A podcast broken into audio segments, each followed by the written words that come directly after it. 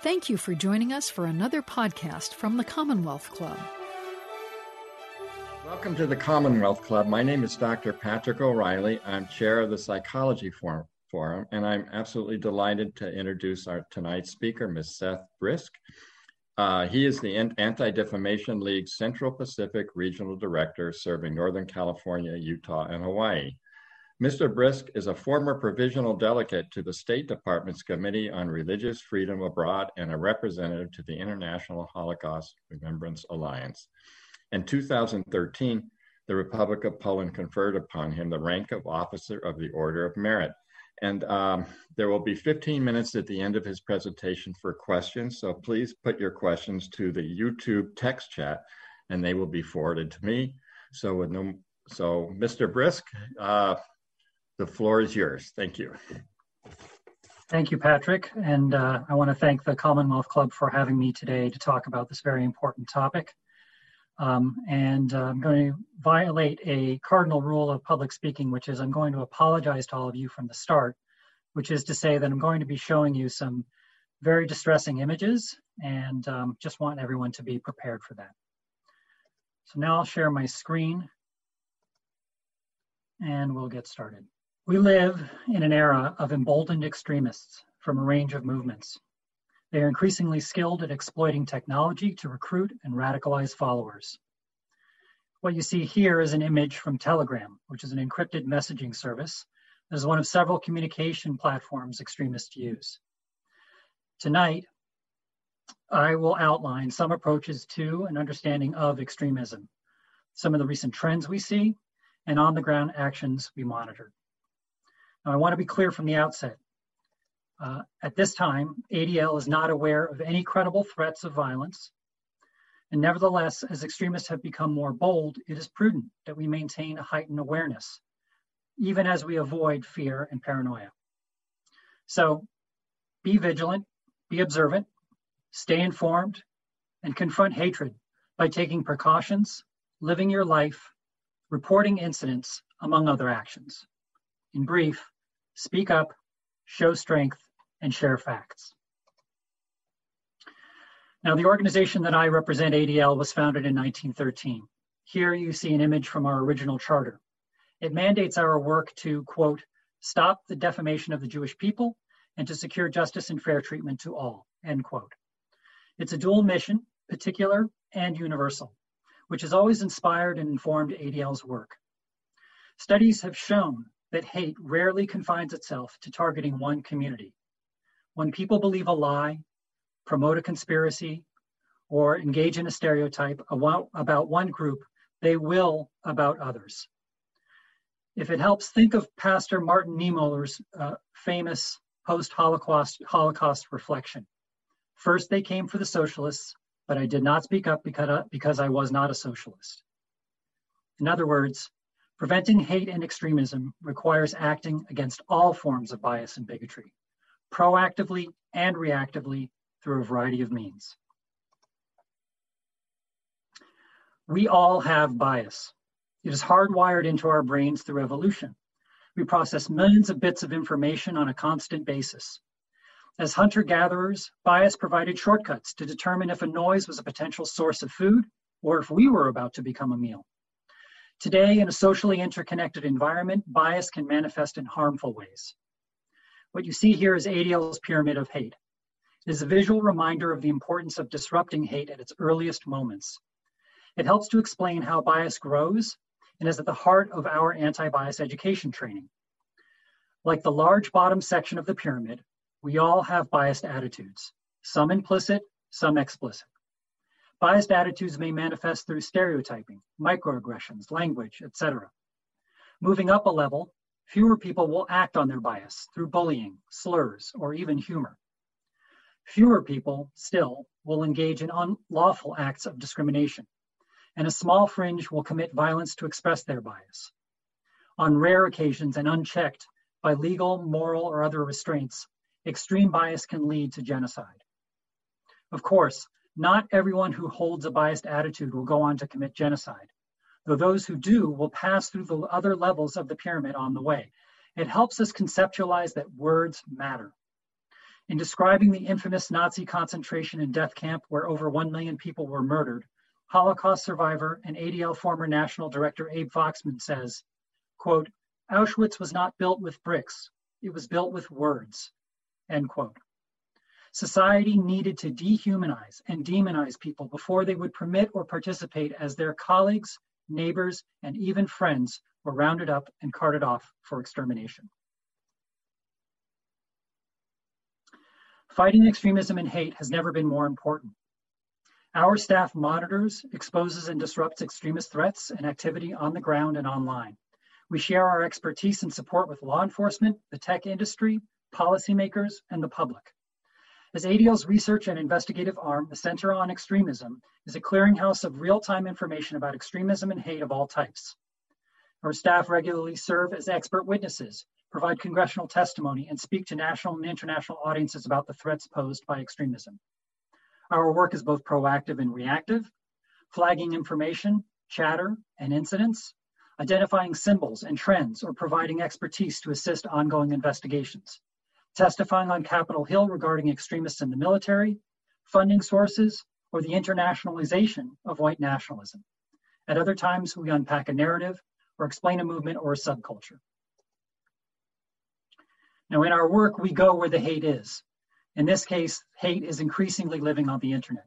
And that's why we established the Center on Technology and Society. In the age of social media, we see vir- virtual hate migrate and constantly change. But regardless of the space, these groups use technology to reach, recruit, and radicalize from online to on the street. Some quote unquote innovative ways extremists use technology to spread hate include disinformation efforts designed to sow fear and anxiety, or accentuating divisions between groups. They recruit or they indoctrinate. It gives them access to a global community. It also provides the power of cover and anonymity. They also use it to conduct extremist activity in and of itself. Some examples are robocalls, for example, telling people that their information will be used for immigration checks or that an election line is too long and that they should vote another day after the election is already over.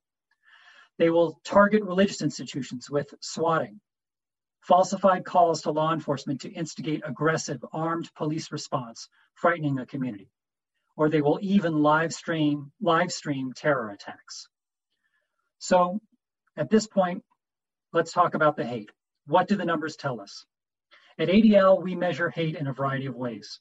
We conduct attitudinal surveys through a set of questions we developed with social scientists at UC Berkeley beginning in 1964. At that time, 29% of Americans held anti Semitic attitudes. Over time, the number declined, and in recent years, it has remained relatively stable at around 13%. Now, attitudes do not equate with actions, and so for that, we produce an annual audit. So here are the results of ADL's audit of anti-Semitic incidents over the past decade. These measure lawful and illegal incidents. They include harassment, vandalism, and assaults. Our 2020 report is not yet complete, so the latest available number is from the 2019 audit. That year, as you can see by this graph, marked the highest total in over 40 years of measurement. It was a 12% year over year increase, and the two preceding years were also among the highest on record. Within those totals, ADL recorded 270 anti Semitic attacks um, attributed to known extremist groups or individuals inspired by extremist ideology. This represents 13% of the total number of incidents. In 2019, assaults doubled from the prior year, and there were increases in all of the measured categories. Now, the audit does not account for generalized online hate which is not particularly directed at an individual. There's simply too much volume. For that, we are developing an online hate index, which is a tool we will use to examine the scope and nature of hate. We generally think of online extremism and hate related to traditional social media, Facebook, Twitter, Instagram, etc. And to be sure, they are important in the discussion about the spread and proliferation of hate. However, there are many ways online hate is expressed. Here we see screen grabs of Zoom bombing incidents. ADL was among the first to identify and document this trend and worked with Zoom to improve security settings to reduce this new form of harassment. Andrew Auernheimer is pictured here. He's the administrator of a website called the Daily Stormer, a neo Nazi website, and a hate innovator. He was also responsible for the mass flyering of racist and anti Semitic content in 2016 that struck at over 50,000 unsecured printers on college campuses across the country. In essence, he recognized that colleges would not attach a password to a networked computer for the use of graduate students and professors.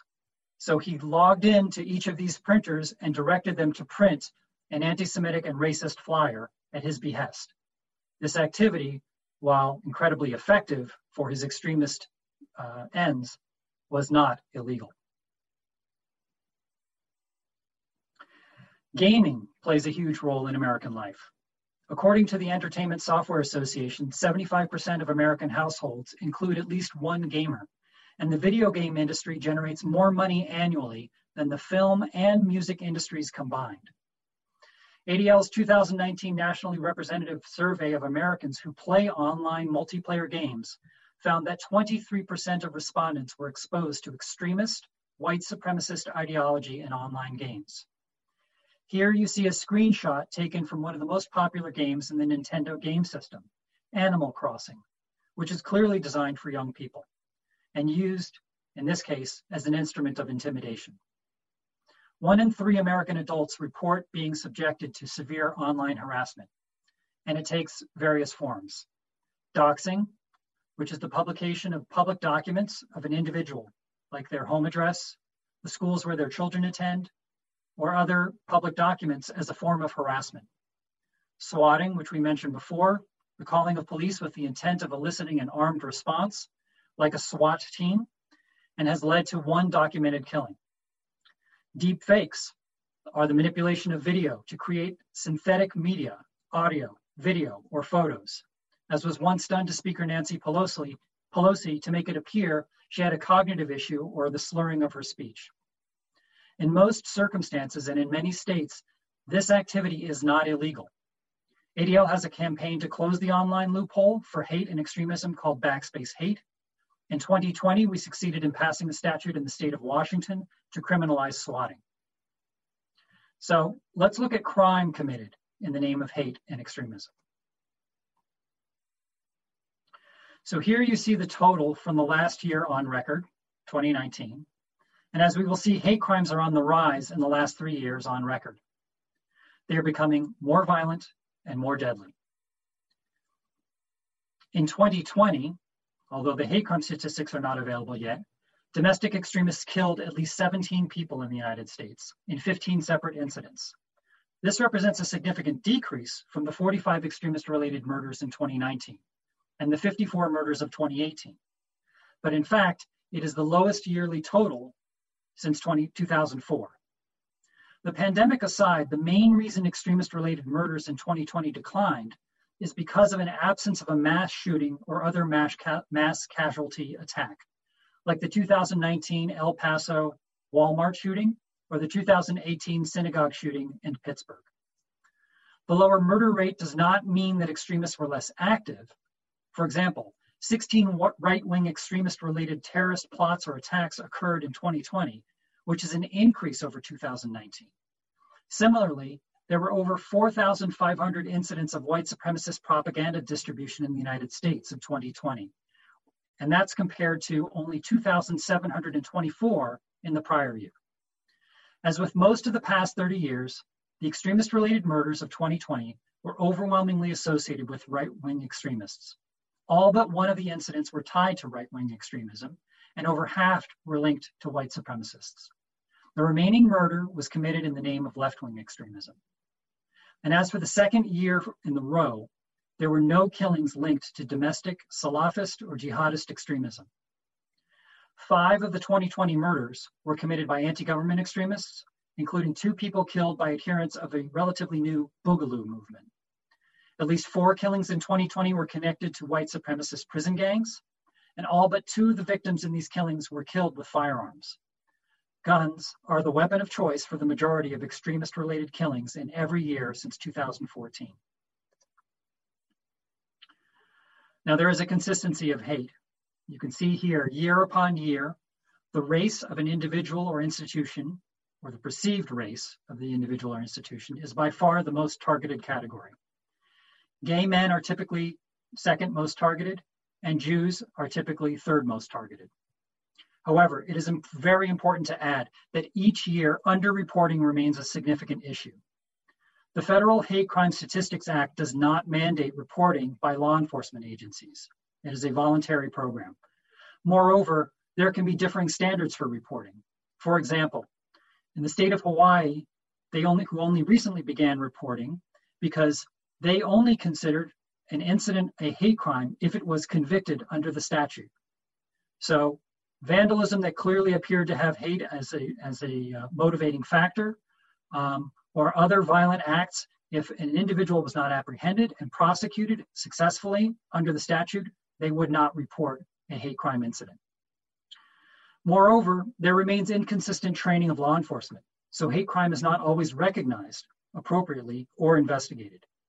And finally, the targets themselves may not report a hate crime owing to a variety of factors, including the mistrust of police, fear of retaliation, concerns about immigration status, or concerns that another crime may be more worthy of pursuing.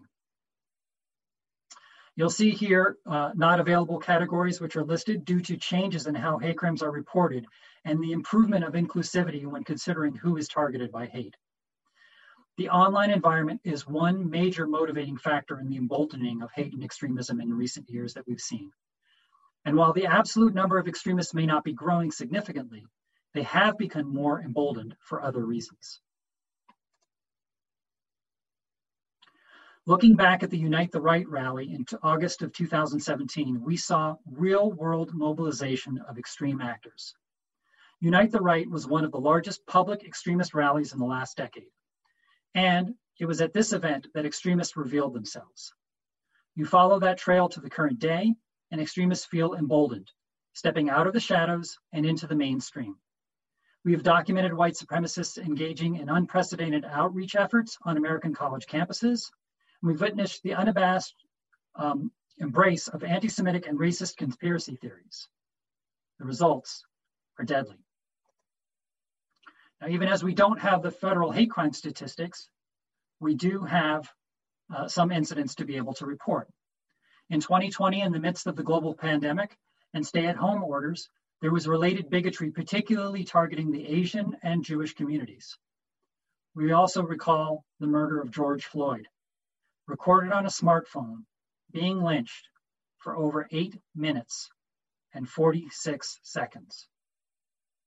The resulting Black Lives Matter protests throughout the summer were overwhelmingly peaceful, though some did devolve into violence and echoing the 2016 cycle, a deeply contentious election characterized by harsh political discourse, vitriol, and conspiracy theories added flame to the fire. There were other protests, including mounting anger at perceived government overreach in the name of public health. We saw the rise of anti-government boogaloo movement calling for civil war. Civil war. Several plots were exposed and murders resulted. Vigilantism escalated as in the case of 17 year old Kyle Rittenhouse, who was charged with murdering two men. There was an alleged militia plot to kidnap Governor Gretchen Whitmer of Michigan, which was exposed and included a plan B to take over the Capitol to stage a week long series of televised executions of public officials. And while most counter demonstrations were peaceful, there were instances of violence. Many counter protesters, identified as Antifa, or short for anti fascists, a loose collection of groups, networks, and individuals who believe in active physical opposition to far right wing movements. Their presence at protests intended to intimidate and dissuade racists, but the use of violence by some Antifa against their adversaries did create a vicious, self defeating cycle of attacks, counterattacks, and blame, producing dangerous and counterproductive results. In 2020, domestic, excuse me, I've already done that part. Um, so we continue to contend with violence aimed at marginalized communities and religious institutions across the denominational spectrum, including plots and attacks against churches, mosques, temples, and synagogues. A few examples. In April of 2020, in Assumption, Illinois, federal agents charged white supremacist Randall Burns with weapons offenses in connection with an alleged plot to attack a synagogue or mosque. August 2020, Yosef Barasneh, a member of the neo-Nazi group The Base, pled guilty to a 2019 targeting of a synagogue in Racine, uh, Wisconsin. Barasneh agreed to threaten and intimidate African Americans and Jews, who the group viewed as enemies of the white race, as part of a larger plot called Operation Kristallnacht, a reference to the 1938 Nazi pogrom in Germany. October of 2020, white supremacist Richard Holzer pled guilty to plotting to bomb a Pueblo, Colorado synagogue. Holzer also encouraged acts of violence against Jews in the Latinx community. Holzer allegedly met undercover agents at a motel in November of 2019, planning to ignite explosives at the synagogue the following morning on November 2nd. Undercover agents brought two pipe bombs and seven sticks of dynamite, all of them inert, which Holzer intended to use in his attack. He called the plan his quote, mountain, and referred to Jews in the synagogue as a quote, cancer. November of 2020, Connor Climo admitted to planning violent attacks against the Anti Defamation League, a Las Vegas synagogue, and the LGBTQ friendly bar uh, in the area. He was ordered to serve two years in federal prison. In June 2019, ADL's uh, Center on, on Extremism provided law enforcement officials with warnings about Climo's online threats against synagogues and information about the neo-Nazi Feuerkrieg division. June 2019, authorities in Northern California arrested, arrested Ross Farca on state felony criminal threats and weapons charges. They acted on an anonymous tip sent to the Concord, California Police Department, flagging a potential imminent threat. The criminal complaint states that Farca used the handle Adolf Hitler 6 million, and he encom- encompassed um, the 6 million in multiple parentheses, which is a white supremacist uh, symbol to draw attention to something that is perceived to be Jewish. He repeatedly posted online threats against, quote, high value Jewish targets and police officers, and praised the Christchurch mosque, mosque shooter as a hero, boasting of his violent plans.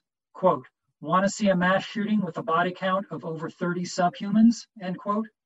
The platform hosting these, these threats, Steam, is the leading storefront and social media platform for PC games. If the past is prelude, we need to take extremists at their word. Online extremists have called for continued violence, targeting law enforcement and elected officials, and optimizing on the now or never momentum following the January 6th insurrection. There are calls to, quote, shoot politicians and encourage a, quote, armed struggle, and a continuation of calls for, quote, a race war. Several 4chan posters, this is a, another uh, platform that is a favorite of extremists, have suggested that the violence on January 6th was only a preview of what pro Trump extremists would unleash on the country on Inauguration Day.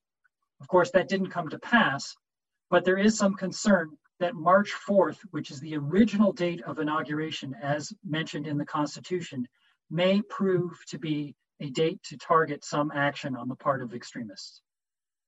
Again, we have no direct uh, information or specific threat available um, concerning any attacks on March 4th. Conspiracies about the election and the now and the and now the insurrection also continue to circulate. They include the notion that Antifa provoc- provocateurs led the charge into the Capitol, or claims that Ashli Babbitt is actually alive. This is the woman who was killed inside the Capitol building, um, and that she is really a crisis actor, in addition to other potentially dangerous misinformation. Violent hatred can quickly migrate from the virtual space to the real world. We've seen very clearly extremist rhetoric translated into real world violent action. Recent past examples include an alleged member of the Atomwaffen uh, division, which is named after a, a Nazi uh, division in the military, charged with the murder of Blaze Bernstein, or the assailant in the Tree of Life mass murder in Pittsburgh, who posted his views and hinted at his motivations and intentions just prior to the attack. And pictured here is Timothy Wilson, who was killed by FBI agents as he was on his way to attack a hospital. He thought it would give him the best opportunity to kill a group of marginalized people.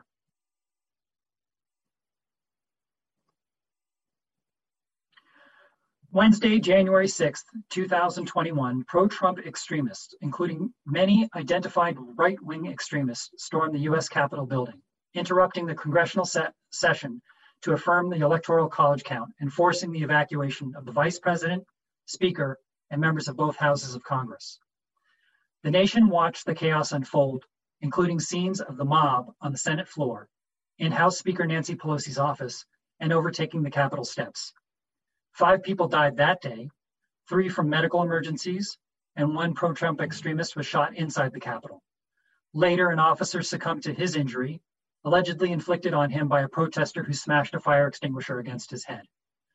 Two other police officers committed suicide in ensuing days, possibly due to PTSD. Ideology, disinformation, mob mentality, and a deep sense of purpose all swirled together. But anyone who had been paying attention to extremist activity across the country or to the chorus of disinformation and hatred rampant across right wing media and its social media counterparts could have expected the outcome.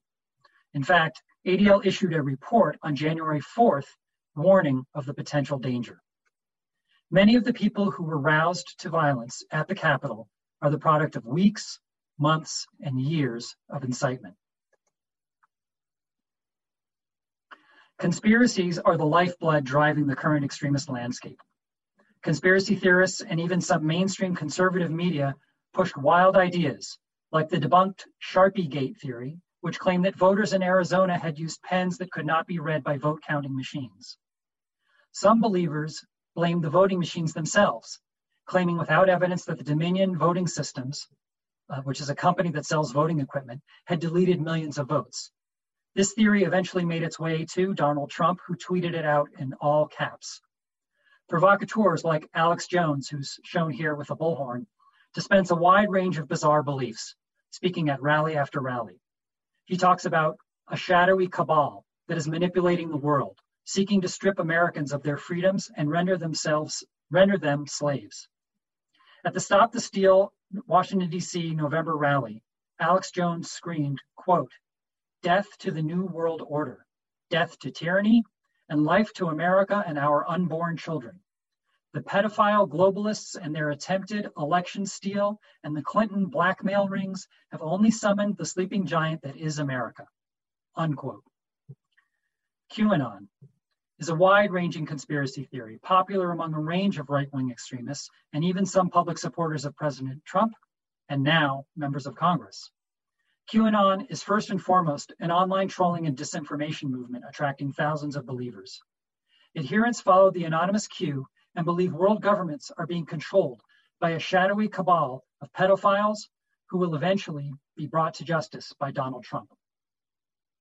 Ultimately, the conspiracy actively sows distrust in democratic institutions. They paint Trump as a messianic warrior battling deep state Satanists now, not all QAnon adherents are inherently extremists, but this is a dangerous theory that has inspired violent activity. In this backdrop of swirling disinformation, there is a sense of loss that something rightfully earned was taken away. The conspiracy that the election was stolen both animates and ignites those that feel wronged. According to their rationale, the government is not legitimate, and therefore anti government action is. Moreover, acting against the government is perceived not only as justified, but necessary. And so extreme right wing identifiers were on full display in Washington, D.C. on January 5th and 6th. These images are taken from footage and photos.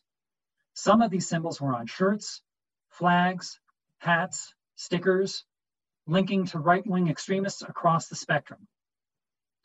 We see here a few of them most notably uh, the following groups the Three Percenters, which is an anti government um, extremist group.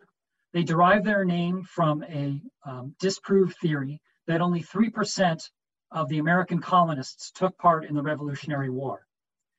They uh, style themselves as revolutionaries in that same vein. And so you see they use things like the original United States flag, the Betsy Ross flag, doctored with their symbol of 3%. Um, they also use uh, the term and the phrase 1776.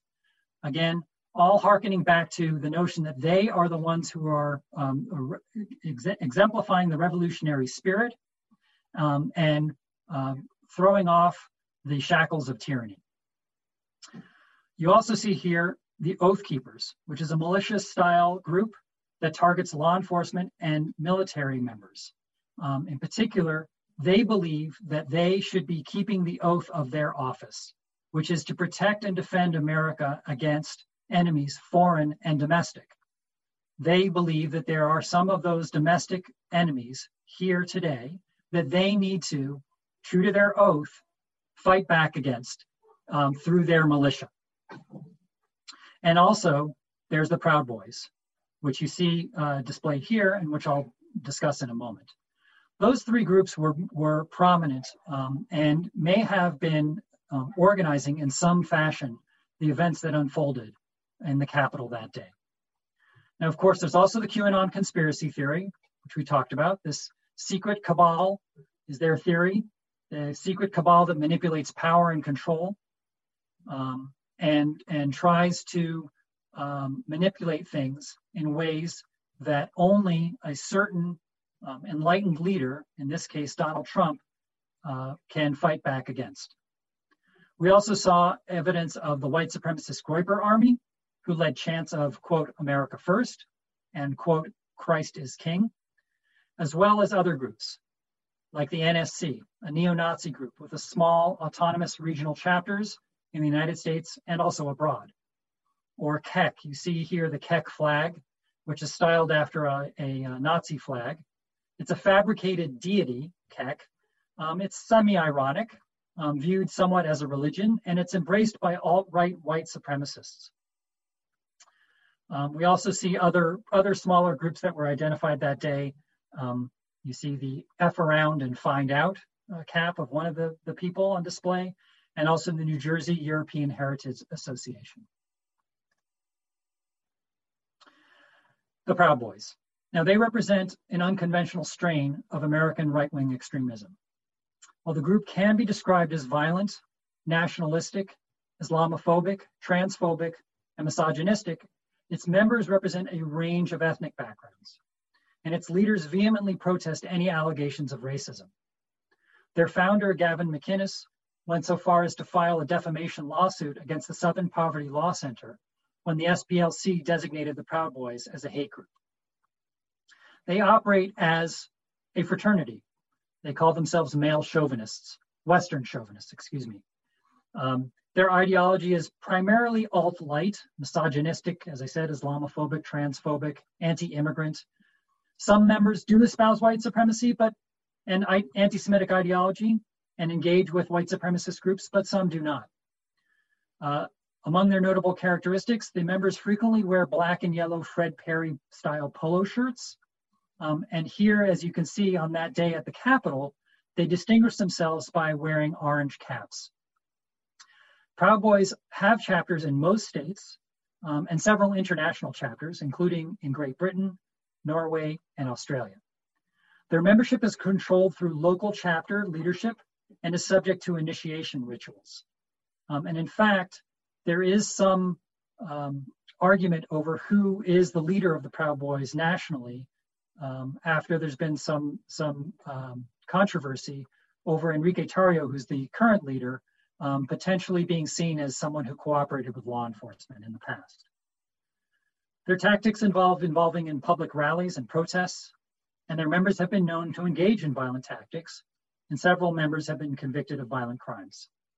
And here I pointed out in this image, not only do you see the Proud Boys distinguished by those orange caps, but they're also flashing the OK sign. Now, the OK sign can simply be a sign for OK, context in examining extremists and extremist symbols is always important. But in this case, uh, the OK symbol is a is a um, white power symbol. If you think about the way that the hand forms, it look it forms the shape of the W and the P for white power. Of the 212 individuals identified by ADL Center on Extremism at the Capitol that day, 52, or about 25%, have ties to known right wing extremist groups. Again, those include the Oath Keepers, um, Proud Boys, Groypers, Three Percenters, and QAnon conspiracy theory. Now, during the rallies, one of the greatest sources of intelligence information for us on what was happening on the ground were the number of live stream feeds. This is another way that technology plays into the emboldening um, and the increasing of extremism and extremist um, action. Some of the extremists broadcast on an array of platforms, including DLive, Periscope, Facebook Live, Twitch, and Instagram. It's notable that there are performative elements of extremism. They weaponize the technology to expand their reach, but also fuels this hateful subculture while at the same time enveloping those engaged in this virtual community with a sense of belonging. Live streamers will banter with one another. They will interact with posts on their chat from their followers. They are egged on to engage in specific acts or in racism or anti Semitic hateful behavior. And in some cases, they will cash in. Followers will donate to their live stream in exchange for a particular shout out of a phrase or their ideology. And here you see images of some of the specific individuals that our Center on Extremism has identified um, and provided to law enforcement.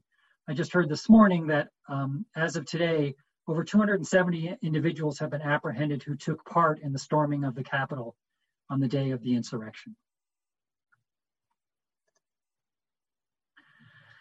So invariably the question is, what can be done and what should you do? Well, as I said at the outset, we encourage you to speak up, to share facts, to show strength. Um, and there are a number of tools that ADL can provide to help you. Um, and there are a number of other agencies and organizations that can also help. Um, here you see something called the PROTECT Plan, which is a new plan that ADL has developed.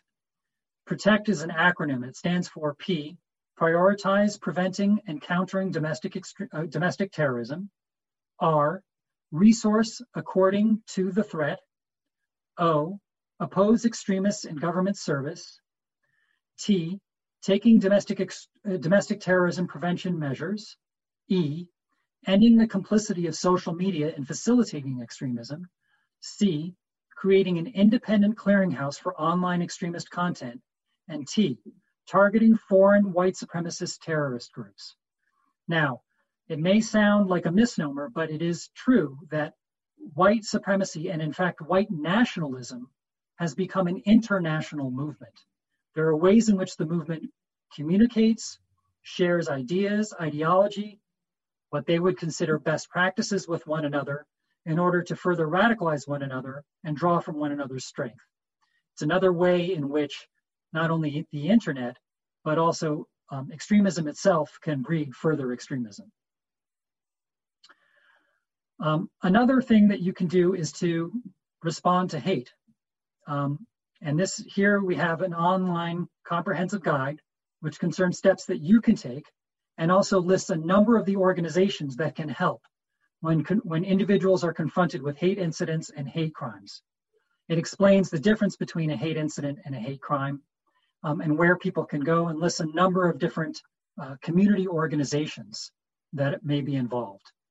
Now, this guide is also translated into Spanish and again is free to download online at the ADL website. And we've also translated it into Arabic. And sadly, in our interconnected world, we must remember to consider how hate affects children. Recall the image from the children's video game that you saw earlier in the presentation. ADL has guided age appropriate discussions and lesson plans and bibliographies to help parents, teachers, and children process hate.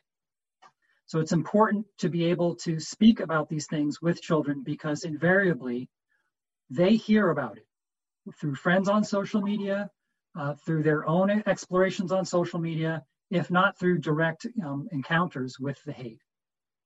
And please remember to report hate whenever and wherever it may occur to law enforcement and to an agency like ADL that tracks bias incidents.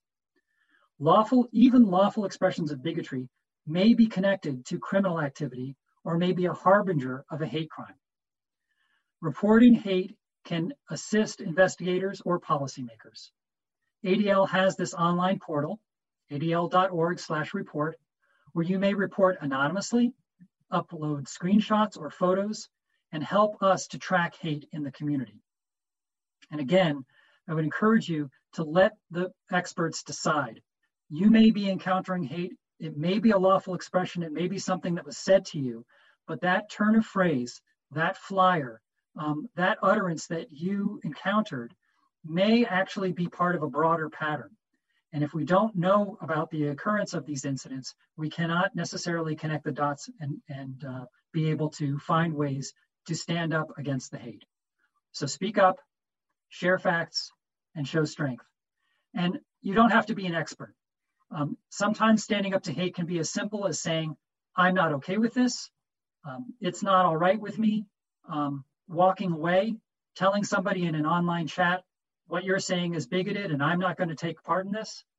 Um, that's very important because invariably in a situation like that, and this happens whether it's a bullying on a schoolyard or whether it's online harassment among adults, the person who is who is the aggressor believes that with the silence of other people in attendance, that they have the support of the group.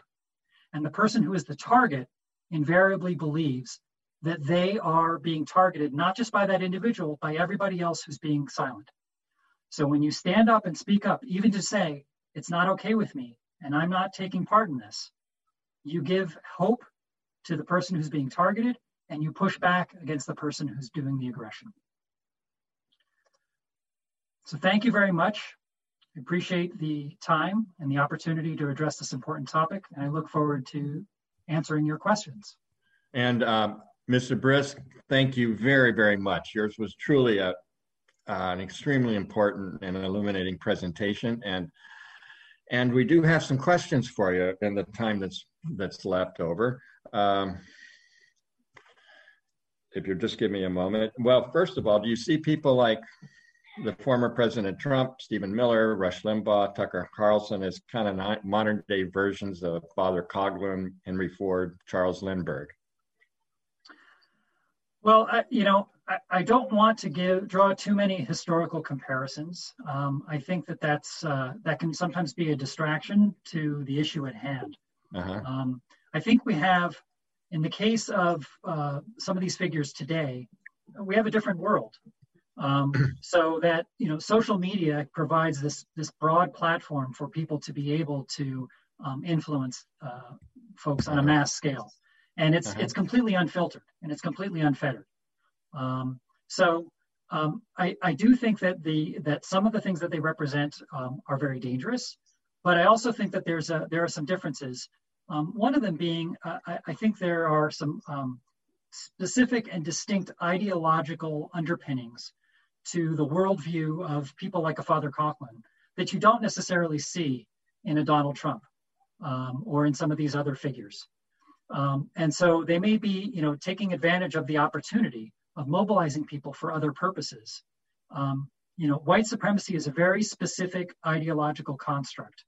Um, it has some some um, very specific uh, beliefs that form its its underpinnings, and um, and I think it's important to differentiate that from people who simply um, traffic in conspiracy theories or lies. Now, to be sure, those are those are detrimental and those are harmful um, and they lay the groundwork for extremism, but they aren't necessarily extremism in and of themselves. Okay, thank you. Uh, the next question we have here: Are game game co- uh, companies really aware of what is happening, and what are they and what are they doing about it? Well, many of them are. We've been, we've been um, embarking on an effort to increasingly make gaming companies aware of the ways in which their platforms are being used and misused. Um, you know, gaming platforms are are very difficult because, especially in um, in some of the platforms that use multiplayer games um, that are associated with uh, online video chatting and the like, um, it may be difficult to impossible to track the chat that's that's going on, um, or be able to moderate the content that's that is going in there.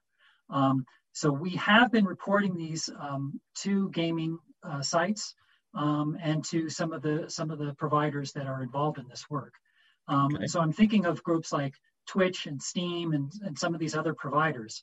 Um, but it's something that's worth noting and something that people in the general public should be aware of because when you see, for instance, a child or, or a young adult who's engaged in video gaming, you may not necessarily realize that there are ways in which this can be a method for um, recruiting, uh, a method for indoctrination, a method for misinformation. And so it's important, um, as with any other aspect of your online life of your child or, or people that you care about, to be involved in that online life and be aware of what it is that they're doing and saying. Okay, thank you. Uh, another question is uh, why aren't social media companies doing more about hate? well, there are some, they have taken some steps, um, but they can go much, much further. Um, and there are a variety of reasons why. So, first and foremost, we talk about social media companies as platforms. Now, the, the, the coining of that phrase is specific and it's, and it's purposeful um, because originally in the development of um, code that was computer code that was shared among developers, a platform was something where a person would develop a code, they would post it up into a, into a forum where other people could add onto it. The notion being that once you did that as a platform and as the, the new code was added on, it no longer was your own. It no longer became something that you were responsible for.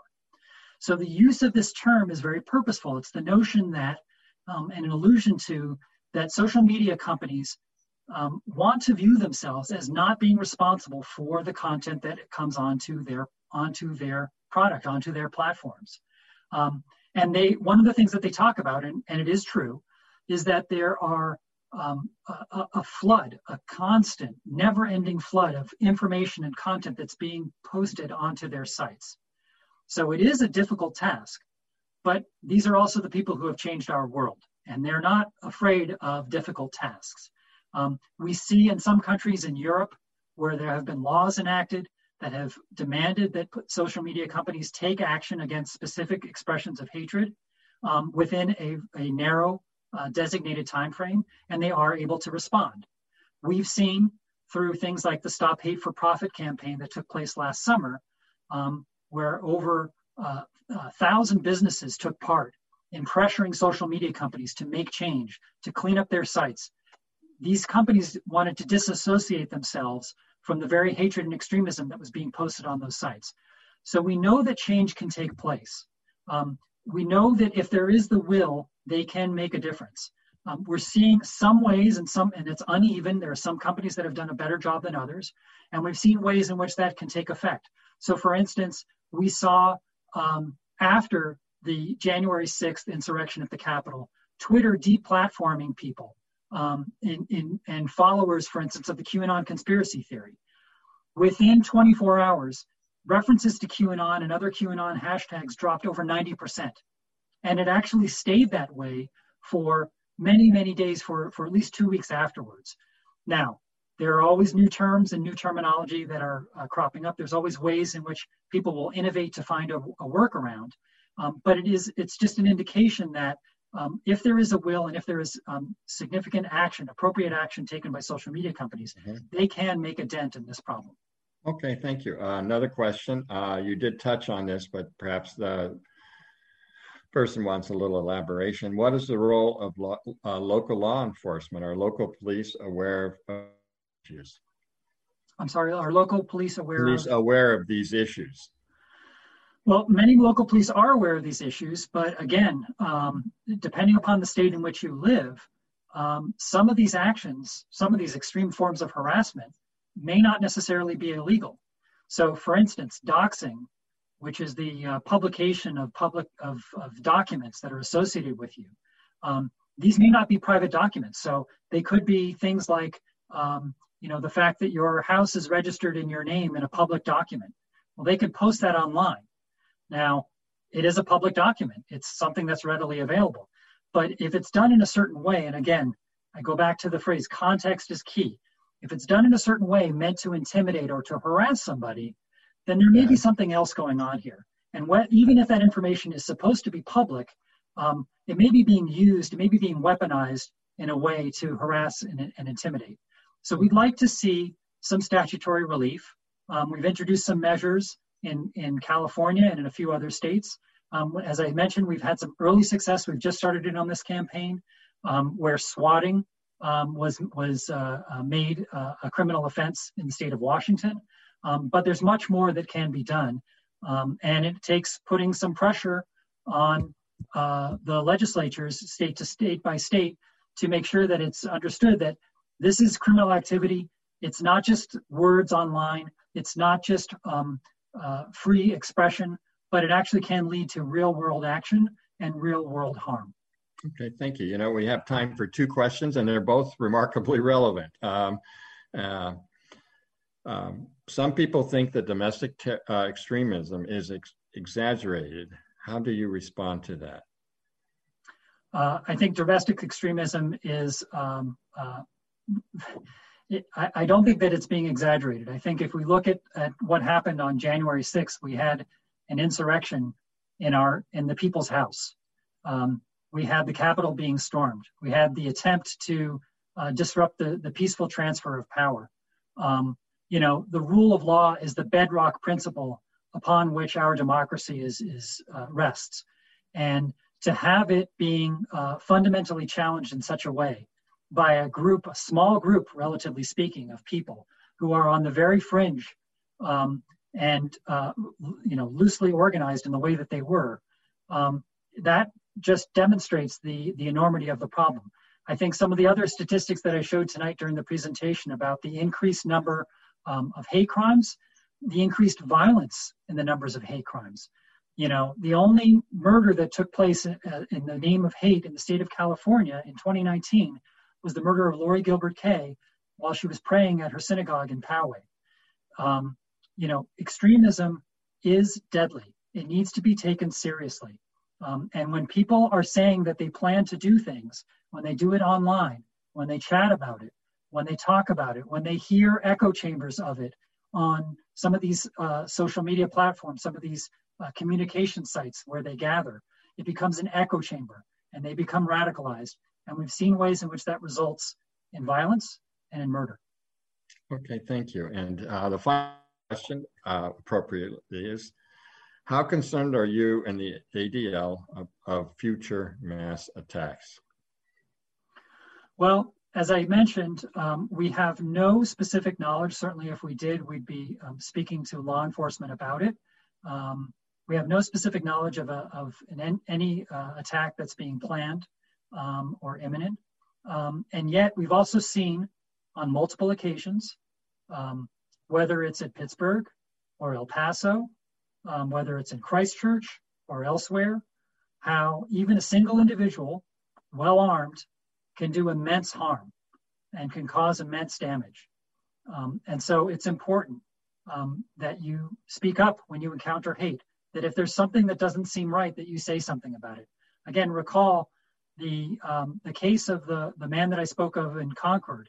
Um, it was only because another gamer on his chat was disturbed by some of the things that he was saying and took him seriously and reported it to law enforcement that he was apprehended and he was found to be in possession of weapons and he was he seemed to be by the pattern of his behavior serious about what he intended to do um, so you know that that alleged crime that took place um, was only exposed because of somebody who was willing to speak up and say something and that's why it's important for all of us to be in the same way that extremists are being emboldened we need to be emboldened as as um, citizens as um, fellow community members um, as members of community um, that can look out for one another um, and help each other and do the right thing. Well, I want to thank you, Mr. Brysk. Your your presentation was absolutely excellent, and um, and thank you to everybody who tuned in. And I wish everybody a good night. You've been listening to the Commonwealth Club of California. Hear thousands of our podcasts on Apple Podcasts, Google Play, and Stitcher. If you like what you've heard, please consider supporting our work and help us bring 500 programs a year to listeners like you. Go to commonwealthclub.org/donate. Think your way around the world with our travel programs to exciting domestic and international destinations. And when you're in the Bay Area, please join us live at our events. Thank you for listening and for your support.